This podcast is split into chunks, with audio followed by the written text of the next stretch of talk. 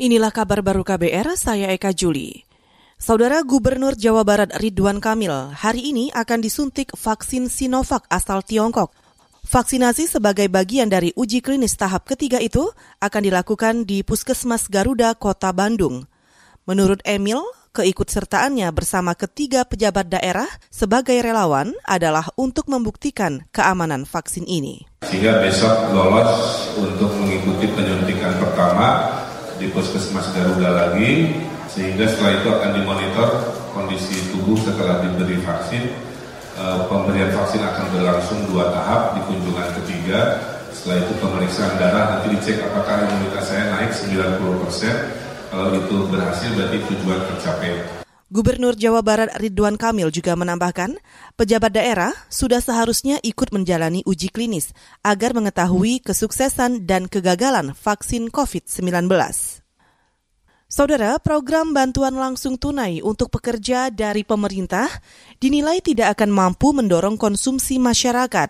Direktur Eksekutif Indef Tauhid Ahmad justru menganggap subsidi upah itu salah sasaran – Menurutnya, peserta yang terdaftar sebagai peserta BPJS Ketenagakerjaan umumnya justru memiliki upah di atas garis kemiskinan, sehingga kecil kemungkinan akan dibelanjakan untuk konsumsi rumah tangga. Masalahnya adalah karena penerima upah ini adalah bukan orang miskin, tentu penggunaan untuk konsumsi yang diharapkan untuk makanan, minuman, dan sebagainya itu akan potensinya jauh lebih kecil. Kemungkinan besar penggunaan daripada 600 ribu ini kalaupun dikonsumsi mungkin buat pulsa dan sebagainya. Yang kedua, ya dalam situasi begini bagi pekerja ada kemungkinan mereka membayar cicilan, pinjaman, termasuk kalaupun mereka masih lebih terutama ya ini akan disimpan untuk berjaga jaga apalagi tengah situasi pandemi. Direktur Eksekutif Indef Tauhid Ahmad juga menyarankan pemerintah memberi bantuan langsung tunai kepada pekerja yang penghasilannya di bawah garis kemiskinan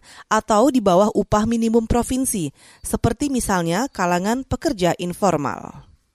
Kita ke berita olahraga. Manchester City mengajukan penawaran kontrak selama durasi tiga tahun kepada Lionel Messi. Ini dilakukan setelah Messi menyatakan ingin meninggalkan klubnya, Barcelona. Laporan yang dimuat laman Marka itu menyebutkan City menjadi tempat berlabuh paling tepat bagi Messi, mengingat hubungan pribadinya yang baik dengan pelatih Manchester Biru, Pep Guardiola, dan penyerang City, Sergio Aguero, yang sama-sama dari Argentina. Marka melaporkan City akan aktif di bursa transfer jika Messi berstatus bebas transfer.